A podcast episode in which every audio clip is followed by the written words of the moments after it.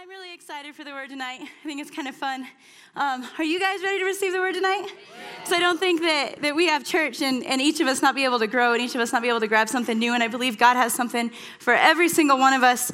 Uh, the title of my message tonight is Behind the Scene, talking about the manger scene. That as I was praying this week, about, you know, what do, what do I minister this week? That's not just another Christmas message. I'm not sure exactly what to do. And I was praying it out, and I'm like, how did the scene become the scene? How do we how do we get to the manger scene? And um, it's so easy. How many of us know that it's so easy that we can see the scene of something but behind the scenes is a completely different story. That we can see a production of something but behind the scenes is different. And i was thinking about even church. Like most of us come and we're here for like an hour and a half or two hours and we there's some good music we get dinner we uh, get a good word and then we go home and that's kind of the, the scene that, that is portrayed. But what goes on behind the scenes, um, I get to see a bunch of it, is that we have schedules that go out three months ago, and then we have the, the lights. They were here painting all day, and Brandon's been working on the lights and to even get the sound to work, and the worship team is here in the middle of the week. And children's classrooms are being set up, that there's a whole lot that goes be, behind the scenes. But then there's a purpose that we're here every week, too. The purpose is that we grow together as a family, that it's our family training center, that everybody's ministered to, that we're growing together, but then we're reaching outside the walls of our church. And so the purpose is always there as well. So I, I took that same idea and I go, what was the behind the scenes of the manger scene? What brought us to the manger scene? And to start that, I kind of want to just take a minute to kind of lay a foundation because I think that so many times the busyness, so many times the circumstances that we face, the situations that we face, make us forget just how big our God is and just that He's still on the throne, that He's in control. And we forget that factor so often. So I kind of want to lay a foundation here of just how big and immaculate and amazing that He really is. And then we'll kind of go forward and take that into our, our message. But if we can turn to, to Job 71 7. I'm sitting up here worshiping, and someone comes and hugs me, and I'm like, Mom, like I thought she was on stage. And Crystal is home from Kuwait, just showed up. she just wanted to hear me. She just flew down. Job 11. Sorry if I said something different because my notes look like 71. There's no such thing. So, Job 11, 7, my bad. And it says, Can you search out the deep things of God? Can you find out the limits of the Almighty? They are higher than the heaven. What can you do? Deeper than Sheol. What do you know? Their measure is longer than the earth and broader than the sea. He's like, You can't measure God. You can't put a number on him. You can't, you can't measure what he's going to do. You can't, there's nothing. You, we can't search the deep things of God, that he is so immaculate. And if we can go to Psalm 40, verse 5, I'm just going to look at a few scriptures here. I just want to lay a, a foundation. And if nothing else, I mean, this was encouraging to me today that I went, man, God is just so good and he's so big. But Psalm 40, verse 5 says, Many O Lord my God, are your wonderful works, which you have done, and your thoughts toward us cannot be recounted to you in order. If I would declare and speak of them, they are more than can be numbered. That his thoughts towards us, and us as individuals too, that I go, my God's thoughts towards me, I can't even number what he thinks towards me, let alone everybody else. The, the immaculance of God, I just want us to grab hold of that before we go forward in it all. And then uh, two more 1 Corinthians 2 9. It says, Eye has not seen, nor ear heard, nor have entered into the heart of man the things which God has prepared for those who love him. I want to read that one again and just grab hold of that. L- listen closely and just imagine your God and how big he is. When it says, Eye has not seen, nor ear heard. We have like Facebook and social media, like it's pretty hard not to see or hear things. So I go, that's a big God. It says, No eye has seen, nor ear heard nor have entered into the heart of man the things that God has prepared for those who love him. I work in children's ministry because their imaginations are fantastic. I mean, we can take like spaghetti noodles and shove them through a hot dog and put them in some boiling water and tell them that they're eating octopus for dinner, and they believe you. Okay, their imagination is fantastic. You guys are like, boring. Okay, I love it. But if I look at this and it goes, it says, or nor entered into the heart of man the things which God has prepared for those who love him. We can't even imagine what he has in store. We can't imagine the plans that he has. Can't imagine it. That's a lot. So let's go to Isaiah 55 8. Are you guys getting this picture? Because, I mean, we could just start in Genesis and read the rest of the way through. All right, 55 8. And it says, For my thoughts are not your thoughts, nor are your ways my ways, says the Lord. For as the heavens are higher than the earth, so my ways are higher than your ways, and my thoughts are higher than your thoughts. For as the rain comes down and the snow from heaven, and do not return there, but the water or but water the earth and make it bring forth a bud, that it may give seed to the sower and bread to the eater. And then this part is key in, in where we're headed, but it says, So shall my word be that goes forth from my mouth. It shall not return to me void, but it shall accomplish what I please, and it shall prosper in the thing for which I sent it. That's just amazing to me. How big God is. One, I can't imagine what He has in store. I can't imagine His plans. I can't even number His thoughts towards me. I can't imagine all of His thoughts towards me. But then, past that, every word that proceeds from the mouth of God, everything that God sets in motion, it can't be stopped. It cannot return to him void, and it will accomplish and shall prosper in the thing in which I sent it. It can't be stopped. So, are we all on the same page that one, we serve a great God, but two, God's word cannot return void? God's word cannot be stopped. So, what he set in the motion, whether for my life specifically, whether for us as a group, whether for our church, whether for our family members, whether what was set like way ahead of time, it can't be stopped. It's going to accomplish with what God sent it to accomplish. So, it's very important foundationally as we as we move into my actual message. Um, but so behind the scene, where did the manger scene begin? If you read Matthew, Mark, and Luke, it walks through our typical manger scene. You know, the angel came to Mary, and then the shepherds came, and the wise men came. It, it talks through that. But then I get to John, so if we can flip over to John 1, and John seems to have a completely different idea of where everything began, which is kind of cool because that's what I wanted to study. So in John 1 1, instead of talking about Mary, instead of talking about the angel, instead of talking about the shepherds and the wise men, John says, In the beginning was the Word, and the Word was with God, and the Word was God. He was in the beginning with God. All things were made through him, and without him, nothing that was made was made. In him was life, and the life was the light of men. And the light shines in the darkness, and the darkness did not comprehend it. And then if we can skip down to 14, and it says, And the Word became flesh and dwelt among us, and we beheld his glory, the glory of the only begotten Father, full of grace and full of truth. This is where he thinks the story began. He said, This wasn't, the start of it wasn't the baby in a manger. The start of it wasn't that God decided one day, I think Mary should have a baby. The start of, of life, the start of Jesus coming to earth says that it was clear back in the beginning. And when you study this out here in, in John 1, it says, In the beginning was the Word, and the Word was with God, and the Word was God. He was in the beginning. So who is He? If you study out this word here, the word, word, it actually is Jesus Christ. So in the beginning was Jesus Christ, and Jesus was with God, and Jesus was God. He was in the beginning with God, and all things were made through him, and without him, nothing that was made was made.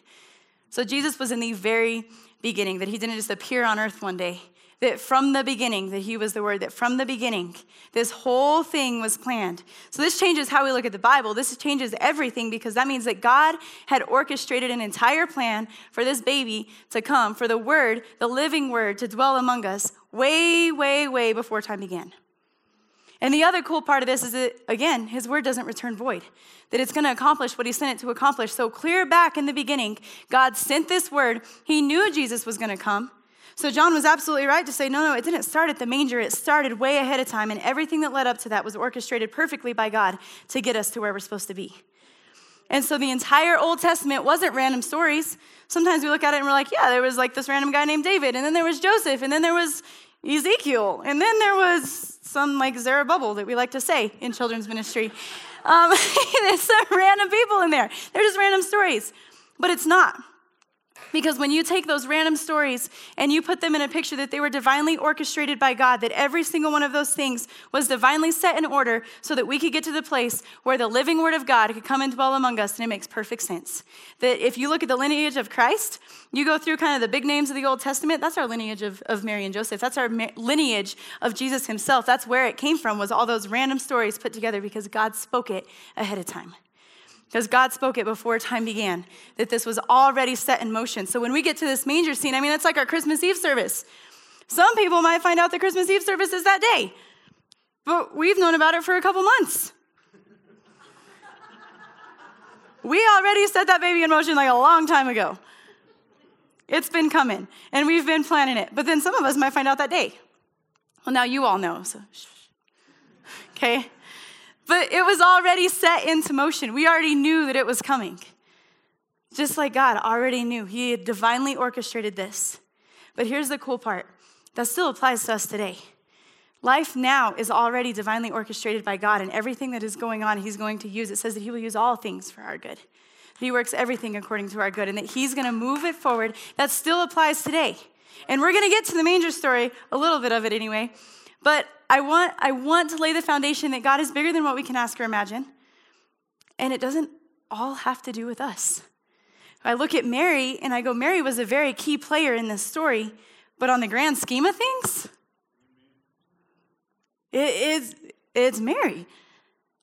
So she's huge in the story, and her part is very pertinent, just like each and every one of us, very pertinent part to play, but on the grand scheme of things, God has already orchestrated this before time began. And I think about our services here, and I think about all the volunteers that serve on a, on a daily level. And we have children's ministry in classrooms completely staffed. We have ushers. We have people working the overflow. We have greeters. We have sound people. We have junior high, high school. I'm probably forgetting somebody, but you're important. Um, there's lots of people that serve here on a weekly basis, on a daily basis. Okay? But here's what happens. Sometimes we look at it, it's just, it's, it's one usher that didn't show. It's one usher. We don't realize what a huge hole that leaves everywhere on the, the whole picture because one usher is so important. But on the grand scheme of things, we go, we had like 77 to 78 volunteers show up tonight. That's pretty good odds, but that one usher plays such a key part. So, do we see how the big picture and the small picture go together? God spoke everything into motion to begin with. Jesus didn't just appear one day in a manger. This was set into motion before time began. Then we have Mary and we have Jesus, but Mary played just as an important role. But then, on the grand scheme of things, it's still all working together from the Old Testament all the way through. Does that make sense to everybody so far? Okay. Um, I want to read a couple things about the word here. When received, God's word of promise will never be barren. The power of his word will always fulfill the promise of his word. And God's word cannot be barren or fruitless. His own life and power is within it.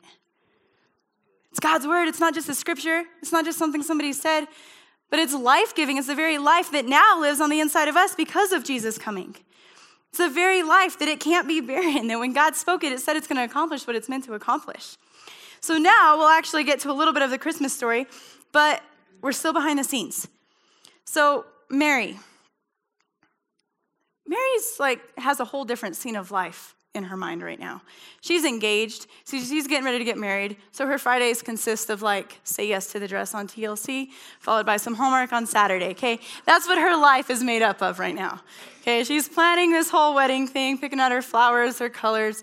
That is her scene right now. Okay, baby, not her scene. Complete opposite. Okay, so she is in her scene. Sometimes we can, we can build a scene of life. This is what my life's supposed to look like. This is what my life looks like now. This is what, what my life is supposed to be. I was never, uh, I, I never wanted to be in this place. I never wanted to be in this position. Okay? We can build this scene of life of what we think it should look like, of where we're headed, what our family should look like. But then an angel showed up in Mary's scene. Sometimes the word shows up in our scene, but in any interruption, really, of our scene because God will work everything to our good. So, any interruption, um, if we're listening, we'll get to that in just a minute. But Mary has this whole scene set up, and an angel shows up. So, if we want to flip over to Luke 1, we'll start in 26.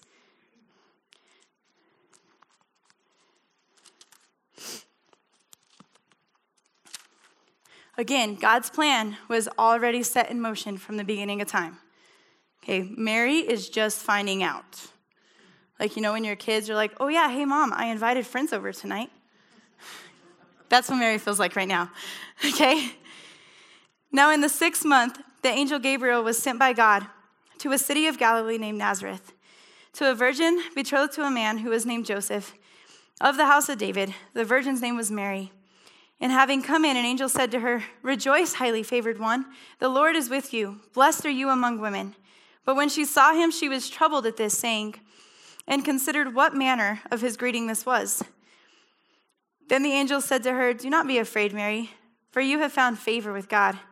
And behold, you will conceive in your womb and bring forth a son, and shall call his name Jesus. And he will be great, and he will be called the Son of the Highest. And the Lord will give him the throne of his father David, and he will reign over the house of Jacob forever, and of his kingdom there will be no end. Then Mary said uh, to the angel, How can this be, since I don't know a man? Okay, I'd say that's a logical question. Of everything she could be asking right now, she's like, I was just planning my wedding, like we haven't even washed our clothes together yet, and I'm gonna be pregnant? I'm confused. Okay, she obviously knew anatomy. And then it says, And the angel answered and said to her, The Holy Spirit will come upon you, and the power of the highest will overshadow you. Therefore, also, that the Holy One who is to be born will be called the Son of God. And then it says, Now indeed, Elizabeth, your relative, also conceived a son in her old age, and this is now the sixth month for her who was called barren. For with God nothing will be impossible. Then Mary said, Behold, the maidservant of the Lord, let it be unto me according to your word. And the angel departed from her. Okay, Mary asked one question. I like details a lot. So I, I would need a list of explanations for this situation and probably some disclaimers and such. I don't, one question. Like, she's a teenager to begin with. And now all of a sudden, an angel this plan's already been set in motion, and he didn't really come to ask her, like, hey, do you want to have a baby? He's like, guess what? You're pregnant. Okay? He just kind of came to inform her. He didn't really ask her. And Mary's response, she's like, how though? This, this doesn't really make sense. That's her only question. Her only question. And then I kind of wondered why they put that verse 36 in there. Like, just randomly, the angel's like, oh, yeah, don't worry because it makes it feel better. Your relative's pregnant too. It'll be fine. It's a family thing. We hear it's contagious. That's not why it's there. Okay? I would put it there for that reason. Like, feel better. Everybody's dying. You'll be fine. But no, that's not why it's there. It's there because she is asking. She's probably a little fearful about what's going on. She probably doesn't understand. And what God wants to tell her here is, is this angel wants to build her faith a little bit and goes, No, remember Elizabeth? She was supposed to be barren and she's having a baby. It's a miracle. It's, it's not this random thing, but this is a miracle that you don't understand. You're giving birth to the Son of God. And it says that um, for with God, nothing will be impossible. So he's, he's building Mary's faith because faith comes by hearing and by hearing the word of God. And we're going to get here in a minute where it says, He who has an ear, let him hear. And Mary really did hear. And um, and I want to make sense of this part, but when we, back in John, when it said in the beginning was the Word, and the Word was with God, and the Word was God, that word, word, we translated to Jesus Christ, but the kind of word that that was, was the Logos word. And that is generally known as the message, basically. So this is the message of God. When she answers here, and she says, Behold, the maidservant of the Lord, let it be unto me according to your word. That word word is actually a rhema word which in our terms, that's how it actually applies to you. That's what God is actually speaking specifically to you. And so it took what God had already set into motion, that word that was already coming forth, that we know is sent to accomplish everything that it's supposed to accomplish. And then he goes, But hey, this is how it specifically applies to you. And that's the same way he'll work with us, is that he's already set everything in motion. He knows the beginning from the end. It's already been spoken. It says he's the Alpha and the Omega, the beginning and the end. And that we know that his word won't return void. We already know this part. Everything is already set into motion. But then when we surrender ourselves and grab hold of what God wants to say specifically to us, that's a Rhema word. And that's where it can grab hold and that's where it can take seed. And that's where it took seed in, in her heart to go, no, this is what God has for me. Let it be according to me. Or let it be done according to me, according to your word. Let it be done to me. And so it's not just God has this plan and we need to jump on board, that God has a specific word for each and every one of us in carrying this plan, in carrying out what He wants to accomplish. He doesn't want to do it on His own. He can do that. We all know that. We just talked about how immaculate He was. He wants to partner with us, and the purpose of sending Jesus is so the living word could be here as an example for us. So then uh, that we could watch Jesus and we can go, man, that's, that's a living word of God. And He's on earth, and now we, He inhabits us. But then in the same way, that God wants to partner with us to carry out his plan, that we can get this same Rhema word. I mean, I don't think anybody's gonna get pregnant, so don't freak out, okay? I don't know. If I could talk really fast like Jill, I would go through this whole thing of all the side effects. Pregnancy might be one of them. But it only happened to Mary, so we have pretty good odds. um, but God has a plan, and He set it into motion, but He has a specific word for each and every one of us. And Mary here, she grabbed hold of what God wanted her to know. She took hold of, yeah, let it be. Let it be according to your word. I want that thing that you say, which concerns me, that it's that specific thing that God's plan is still going forward. The angel didn't have to explain all the details. The angel didn't have to explain every little thing that is moving forward. She didn't need understanding of everything. But she reacted in faith, and after, for God, nothing will be impossible. And she's like, why not? Why not? God's big enough. He sent an angel to talk to me. Why not? So that's her response. And then down in 45, it says, Blessed is she who believed, for there will be a fulfillment of those things which were told her from the Lord. Blessed is she that believed. So can we reach, reach out and grab that? Even though you're a he, blessed is he that believed, you can believe too. That we can reach out and grab hold and go, I believe that word that you're going to tell me. I believe in that, that word that, and Mary didn't know what she did here. Mary thought she was, you know, I'm going to have the Son of God. That's probably pretty big news. But Mary didn't know what all was about to take place because of her surrender and because of her obedience. She had no idea what had just happened in the history of life. No idea. And I wonder the simple act of obedience, the simple act of surrender because of one word of God. I look back in the Old Testament and I look at Moses, one word of God with obedience and surrender, what took place. I look at David, I look at Abraham, I look at Esther, I look at Daniel, the list can go on and on and on and on. That one act of obedience, because of what God spoke to them individually, changed history forever. That it set into motion heaven on earth. And the same thing just happened to Mary. That she said, okay. She responded in surrender, she responded in obedience, and now life would change as they knew it because of her surrender, because of her obedience. On the grand scheme of things, God's like, booyah, still working. But on the little scheme of things, Mary's like, a little overwhelmed, but it's okay. We can get through it. I want to look at, um, if we can go to Luke 8 11. I want to look at the kind of, Jesus talks about the word being, being planted on good ground. And I want to look at the kind of ground that Mary really was when she received the word.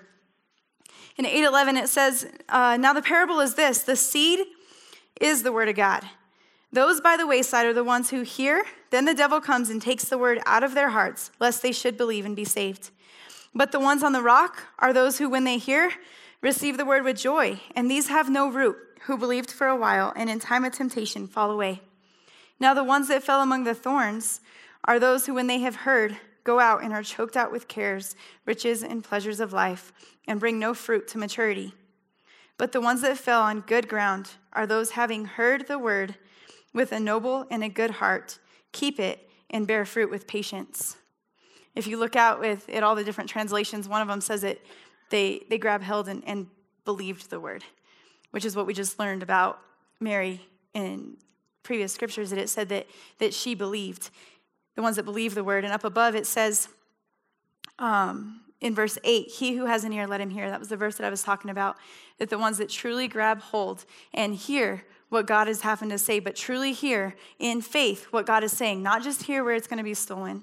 Because here's some things. If, if I studied all of these out, and basically, in summary, verse 12, when it said the ones by the wayside, and then the devil comes and takes it away, it's because the word wasn't received based on not being able to have an understanding.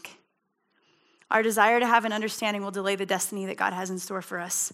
We don't need to understand every little detail and every little thing that comes our way. We don't need to understand why things are moving the way we are, why God has asked us to do something that if we understand everything, there is no reason to believe in Him and have faith. Mary didn't have any understanding. Mary said, I'm going to grab hold of what God has for me, whether I understand it or not. She did. She asked one question. I ask more than that on a daily basis. She asked one. That was a very life changing circumstance. But one question is all she asked. But it was because she wasn't worried about her understanding of the situation that she was going to grab hold of in faith what God had already told her to do. And then in uh, verse 13, it says, uh, But the ones on the rock are those when they hear, receive the word with joy, and these have no root, who believe for a while, but in the time of temptation fall away. The word wasn't received based on their comfort. The word wasn't received based on their personal comfort. This, this would probably cause me to be uncomfortable. So I think that, that I probably don't want to sign up for this. This would cause me to be uncomfortable. And the next one, it says that now the ones that fell among the thorns are those who, when they have heard, go out and are choked with the cares and riches and pleasures of life and bring no fruit into maturity. That, yeah, I heard the word and I want it to apply to my life and I'll carry it out until it's inconvenient. Until now I see something better. Until now I see something that seems like it has more temporary value than that word that God gave me. See, Mary didn't respond in any of those ways. Mary didn't respond based on understanding, not on comfort, and not on convenience. But she took the gift of the word, she valued the gift of the word over her convenience in the situation. She was going to have to explain it to Joseph. She was going to be looked down upon. She was going to have to change her entire realm of living, her life, how she lived, probably the people she hung out with. Probably everything in her life was changed because of one word of God. And she chose that I will value the word, I will value the gift that God gave me over the convenience of what I have and the convenience of my situation. And if we would take that and go, I value the gift that God has given me, I value the word, the plans, and the purposes that He has for my life over any convenience, over any understanding, and over any comfort, we would live differently. We would see God work differently on our behalf because Mary, that's how she lived. Mary was like, I don't care how uncomfortable this makes me. I choose to value the gift that God has given me. But so many times, if we look at this story, I look at this story and I go, that could very easily we look at it and we go, Jesus, Jesus is coming to earth. This is a happy day. This is a happy thing that's happening. Jesus is coming. Of course, uh, what an honor Mary had. Like, why did, why did she get to do it? Why did she get picked to be Jesus' mom? But I wonder how many of us, if that same situation was true today, go, I don't know, that way too much effort for me. Let somebody else do it. I'm serious. It sounds funny, but I'm serious. Let someone else do it. I'd have to change everything. I don't want to take the time to explain that to who I'm engaged to. And I spent all this time on TLC and my wedding is planned, and I don't want to mess up those. And I already have like the sweet cruise honeymoon thing planned and ready to go, and that would mess up all of those plans. Let someone else do it. So I feel like that's what we do with the Word of God today. Is so many times we go, that's a really cool thing that God is asking me to do. I'd rather someone else do it because I would be too uncomfortable. Because it would be an inconvenience on who what I would have to change in my life, that I would have to live different, I would have to talk different, I'd have to maybe check who I'm hanging around, I would have to maybe check what I'm doing at work. I'd have to be in some accountable in some areas that I don't want to be accountable to. I would have to live differently. And that's an inconvenience to me. So God, let someone else do that part. Mary didn't. Mary grabbed hold and said, No, I'll do it. Let it be unto me. Mary didn't know what she was about to let loose. And I wonder what we would be able to let loose, what God wants to do through our lives, if we would truly grab hold of what He had and go, No, at any cost, I'm going to let this, you, you do what only you can do. That I surrender and I will obey and I will take what you've given me and I, I'm going to walk in it. If we would grab hold with that, think it would change the way God could work on our behalf. But we can't be worried about comfort, can't be worried about convenience, and we can't be worried about our understanding of every situation. But we react, react in obedience and we react in, in surrender to our God. Um, I just want to make sure that I got all these pieces here. Yeah. Okay, so back to our, our big picture behind the scenes. I said that there was always a purpose that we had church. We never just have church to have church. So, what was the purpose that Jesus really did? Why did he come? Like, the manger scene is really cool and it's a cute story, but why did he actually come? How does it affect us? And we just talked about a little bit. Uh, the spoken word is already there, but in Luke 2:10, and you don't have to turn there. I can just read this quickly.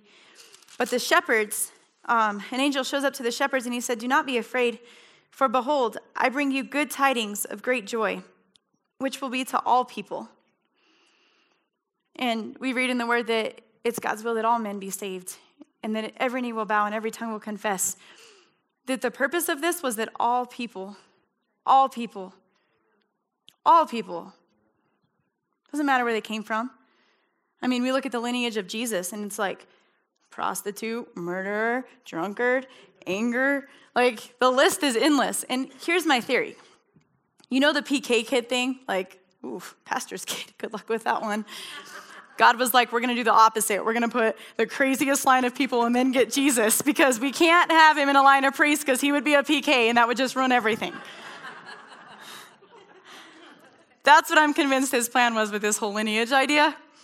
So I'm not one of those, don't judge. yeah.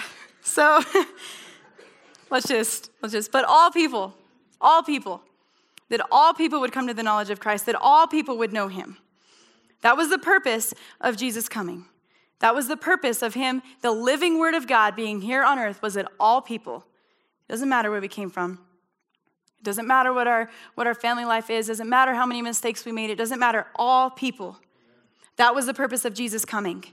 And then in, uh, let's go to John 1.12. So we remember that Jesus, in, in talking to Mary and in the angel talking and explaining all of this, we know that he was born of blood and water and spirit, correct? That he was the Son of God. Now I want to read in uh, John 1.12 and 13 it says, But as, as many as received him, to them he gave the right to become children of God. To those who believe in his name, there's that believe word again, who were born not of blood, nor of the will of the flesh, nor of the will of man, but of God. And then later on, uh, Jesus is talking to Nicodemus, and he's talking about the new birth, and he says, it's got to uh, read it right here. Uh, Most assuredly, I say to you, unless one is born of water and of the Spirit, he cannot enter the kingdom of God. That which is born of the flesh is flesh, and that which is born of the Spirit is spirit. So, unless one is born of water and the Spirit, he cannot enter the kingdom of God. Okay, so Jesus came. Just want to draw a parallel here. Jesus came, and when he was on earth, he was born of water and of Spirit. Correct. We all on the same page with that? Okay, but this tells me that the new birth, that because of Jesus, because when I receive salvation, that I am no longer just born of flesh, but I am also born of spirit. You guys agree? Okay, do we see the parallel here? Jesus came so that all men, so we no longer are, are solely born. Okay, the difference between Jesus and everybody else on the planet at that time was that he chose to live as a child of God because he was truly a child of God because he chose to walk spiritually minded, correct? Okay, so who his lineage was really didn't matter, and if you don't study it out, nobody ever really knows, right? So for us, when we get saved, when we receive Jesus, is when we believe, we are no longer just born of water, but we are born of spirit as well, uh, of spirit as well, correct? Okay which is the same situation we just set up with Jesus. So, would it be fair to say that we have the choice to limit what God wants to do in our life based on our fleshly lineage, the worldly desires, or choose to live our lives according to a son or a daughter of Christ? Because we now are born into the Spirit. Do we have that choice? Do we see why Jesus came? This same factor here that goes, okay, I no longer have to live according to the world. I no longer have to live according to worldly desires. I no longer have to live according to who my family was and be controlled by all of that. I am a child of God because now I am saved and my bloodline is literally a child of God. That I no longer have to live according to the flesh. And in Galatians 5:17 it says, uh, "Walk according to the." Uh, Walk according to the Spirit and do not fulfill the lust of the flesh, for the flesh lusts against the Spirit and the Spirit against the flesh. So you not do the things that you wish. That walk according to the Spirit. So we have a choice, okay? They war against each other. But we now, because of Jesus coming, because of this whole thing set in motion, we now have the ability to live the life of a child of God. We now have the authority of a child of God. We now have the heavenly perspective of a child of God, that we can see things, we can hear things. It says, as, as spirit can communicate with spirit, that we can truly, truly hear the voice of God, that we have the ability to walk and see things how God wants us to see them, that we don't have to live in response to the worldly things that are going on. We can live according to how God has set us to live way before time with his spoken word. Does that make sense? So we can live completely different. We can live completely set apart, not because of anything we did, but because Jesus came, but because God wanted a relationship restored with him. That we can live completely different. And it says that all who believe became children of God. So Jesus walked as a child of God. Um,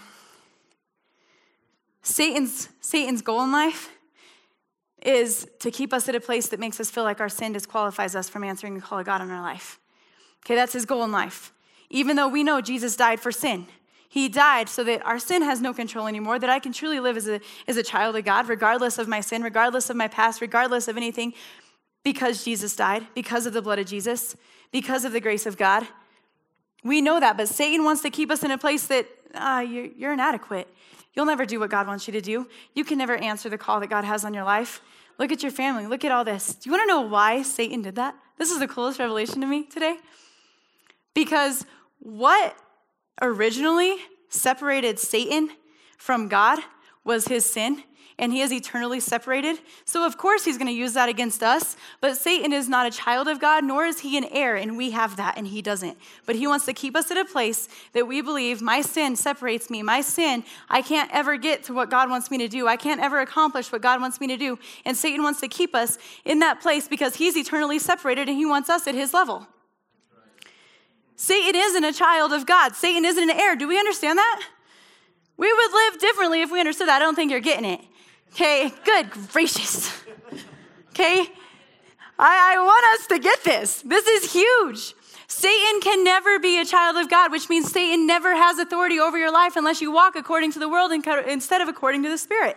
He can never have control over your life. He can never have dominion over your life. You have authority over him because we are now born not just of water, but of spirit as well, meaning that we have the living word of God on the inside of us, that Jesus walked and dwelt among us, but now he lives on the inside of us, and we have authority over him.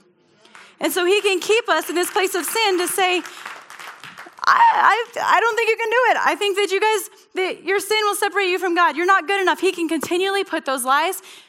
We're, we don't live according to that system anymore. We are a child and we are an heir of God. But if He can keep us from that, that's what that's why He wants us because He's eternally separated. His sin separated Him, and now He's jealous of us. So that's a lie. Don't let that be the case. That Jesus came. This this whole picture here is is the reason Jesus came is so that we could be and live with the living word of God on the inside of us and live in power and live in authority like Jesus had on his life and God gave him. Does that make sense? Okay. Um so many times we try to serve the Jesus of the cross without the Jesus of the cradle. Okay, I'm going to explain that.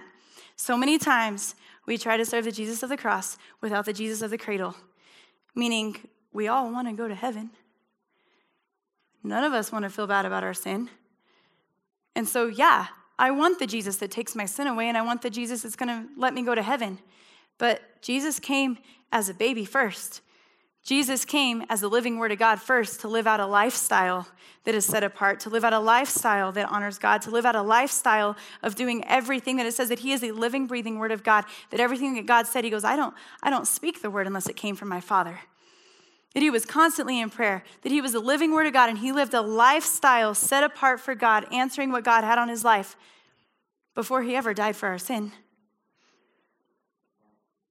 Before he ever did that. And we so many times will go, yeah, I don't, I don't want to worry about my sin. So I want the God that forgives me, and I want the, the God that's going to let me go to heaven. But I don't necessarily want the Jesus that'll make me live differently. I don't necessarily want the Jesus that'll make me live set apart. I don't necessarily want the Jesus that I, w- I would need to, to speak the things that God would want me to speak and do the things that God would want me to do that would make me care about the other people in my path instead of just me. We don't want that Jesus. We just want the ones that makes us feel better. That my, my sin's forgiven and I'm going to heaven.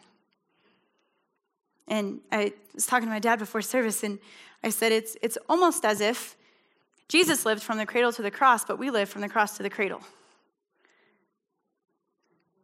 That Jesus lived his life and died so that then we can be sons and daughters of Christ. But then we need to live out that life. That we need to live out the life with the living word of God on the inside of us, that we live set apart. So Jesus didn't just come, this entire entire picture that God set into motion so many years before, this whole scene, this manger scene that we see is so much more than just a picture. It is the word of God that was spoken way ahead of time that is still being carried out because he's not finished. He's not finished. It says that every knee will bow and every tongue will confess. When Jesus left, he said, Greater works than these you will do. He's not finished, which means his word is still in motion, which means that just like Mary, he still has a rhema word for each and every one of us to carry out so that he can unleash heaven on our behalf as soon as we obey and as soon as we surrender to what he has for us. The other thing about Mary that I want to point out here I, I thought was really, really cool that she didn't just have the baby in, okay, God, he's all yours. Here's your son of God.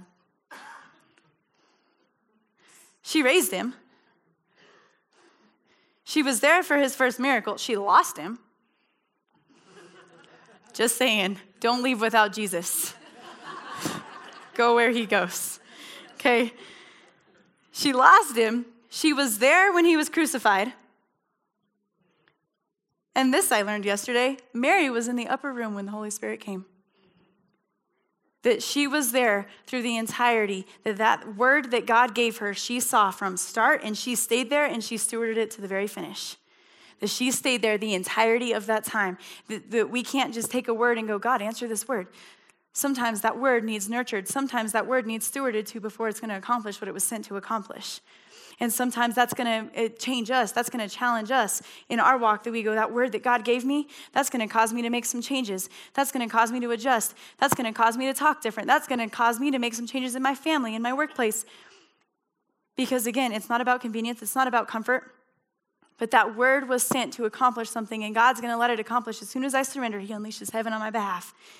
But I don't know if it's going to come past tomorrow, if it's going to come uh, past 10 years from now, when it's going to come to pass. But I will steward that word from now until it finished. When you were talking about the, the good ground there in Luke 8, I just want to read this last part here to you again. It says,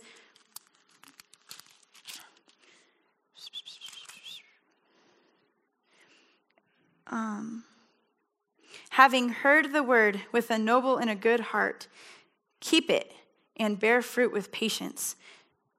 That she saw it all the way through. She saw it until that fruit because we know that's why Jesus came. And he said, I'm going to send you a helper in my place, and that Mary stayed that entire time and watched the full thing come to pass. So, if I can just encourage us tonight that God's word is still spoken, we see how immaculate our God is.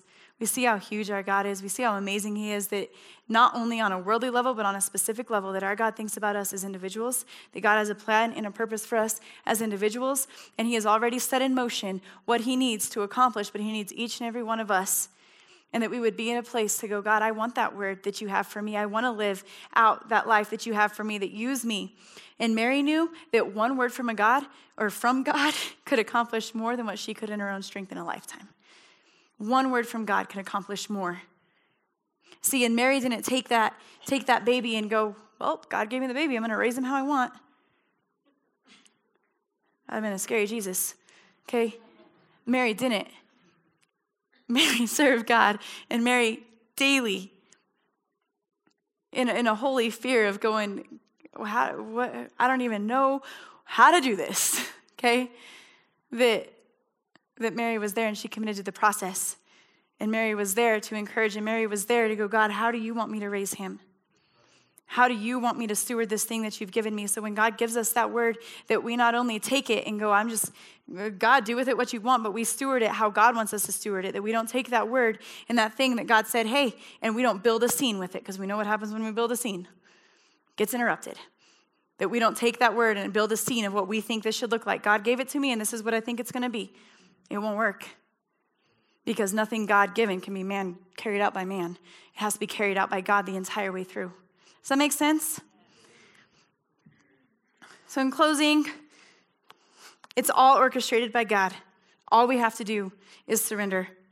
All we have to do is be obedient. Surrender to God, surrender to who He is, surrender to His word. And go, God, let it be unto me. Let it be unto me. That if we would leave with that mindset to go, God has everything in control.